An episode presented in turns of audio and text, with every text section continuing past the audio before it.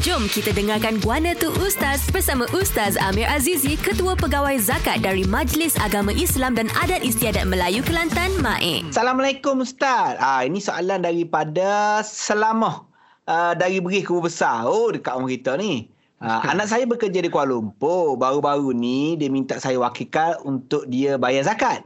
Bolehkah hmm. kita wakilkan orang untuk bayar zakat kita?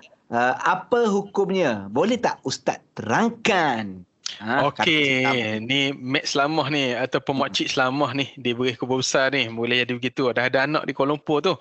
Jadi uh, jawapan jawapan ringkasnya untuk Makcik Selamah ni dia tak jadi masalah uh, Puan Selamah nak bayar atau tolong bayar zakat anak ataupun bayar zakat siapa-siapa pun sebagai the wakil ataupun yang yang yang dia bertindak tu sebagai wakil. Yang penting dia mesti bayar bagi pihak yang dia wakili confident hmm. ke kita uh, nak wakil pada orang tu kena tengoklah kalau dia pergi bayar zakat Isai tolong bayar zakat untuk Ustaz Amir tapi hmm. dia kata ni zakat hmm. saya ni uh, nama siapa nama uh, Isai tu uh, jadi yang tu oh. dapat kat Isai lah hukum hmm. dia apa kita nak wakil uh, kepada orang lain bayar harus maknanya disebutkan dalam uh, apa ni keputusan fiqh pun harus. Bahkan kalau nak kahwin pun orang boleh wakilkan lagi dah uh, suruh orang lain tolong akad nikah. Tapi zakat ni betul, boleh betul. kita teruskan. Cuma hukum dia afdal. Kalaulah pemilik harta tu sendiri bayar sendiri.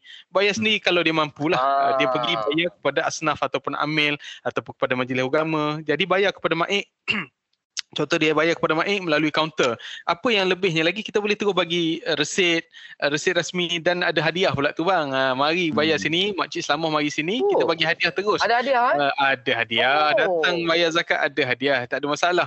So ingat uh, zakat oh. adalah ibadah berkaitan harta. Apa-apa urusan berkaitan dengan harta harus hukumnya untuk kita wakilkan pada orang lain. Tolong laksanakan. Wallahu alam. Hmm. Faham uh. Ustaz. Demikian penjelasan mengenai zakat dalam Guana Tu Ustaz yang dibawakan oleh Maik.